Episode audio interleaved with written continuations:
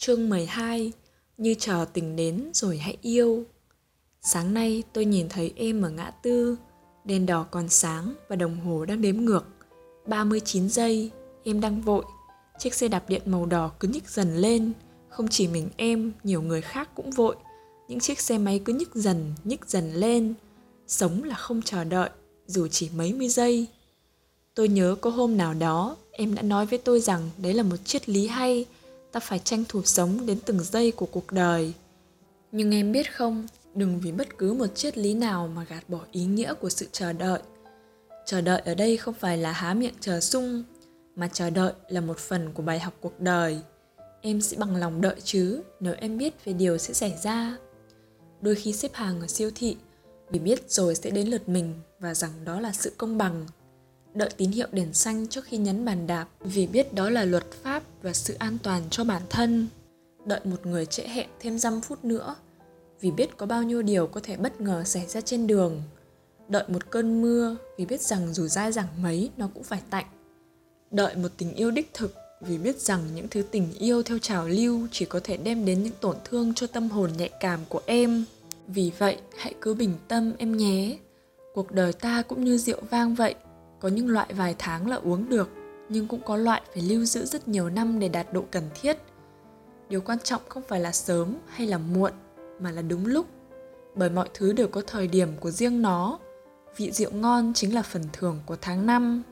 Cũng như câu chuyện về hai chú sâu nọ sâu anh nằm trong cái kén cảm thấy bực bội vô cùng, nên cố vùng vẫy thật mạnh để thoát ra, vùng vẫy ngày này qua ngày khác, sâu mọc đôi cánh bé nó lại cố ra sức đập cánh, đôi cánh dần lớn ra, cứng cáp và cuối cùng sâu anh hóa bướm, rũ bỏ cái kén chặt trội để bay lên. Khi đã thoát ra rồi, nó thấy sâu em vẫn còn mắc kẹt trong kén. Nó hăm hở đến giúp em phá vỡ cái kén và đưa sâu em ra ngoài. Thế nhưng, em biết không, sâu em mới chỉ có một đôi cánh mỏng manh. Nó không thể bay lên như anh và cũng không còn chiếc kén bảo vệ thân mình. Bướm anh khóc ròng khi nhìn em bị đàn kiến tha đi. Tôi nhớ có một câu danh ngôn đại ý rằng bạn sẽ có được con gà con lông vàng mũ mĩm bằng cách ấp trứng chứ không phải bằng cách đập vỡ cái trứng ra. Vậy thì đó là lý do tại sao con sâu phải nằm trong kén đủ ngày rồi mới được hóa thân. Cũng như con người phải 9 tháng 10 ngày mới nên rời lòng mẹ. Đó cũng là lý do của 39 giây đèn đỏ, của 12 năm miệt mài trên ghế nhà trường, của một mối tình tha thiết còn chưa chịu hé lộ và của rất nhiều khoảnh khắc chờ đợi trong cuộc sống. Mọi vật có thời điểm của nó. Em đừng cố rút ngắn thời gian. Nếu trái chưa chín thì đừng nên hái.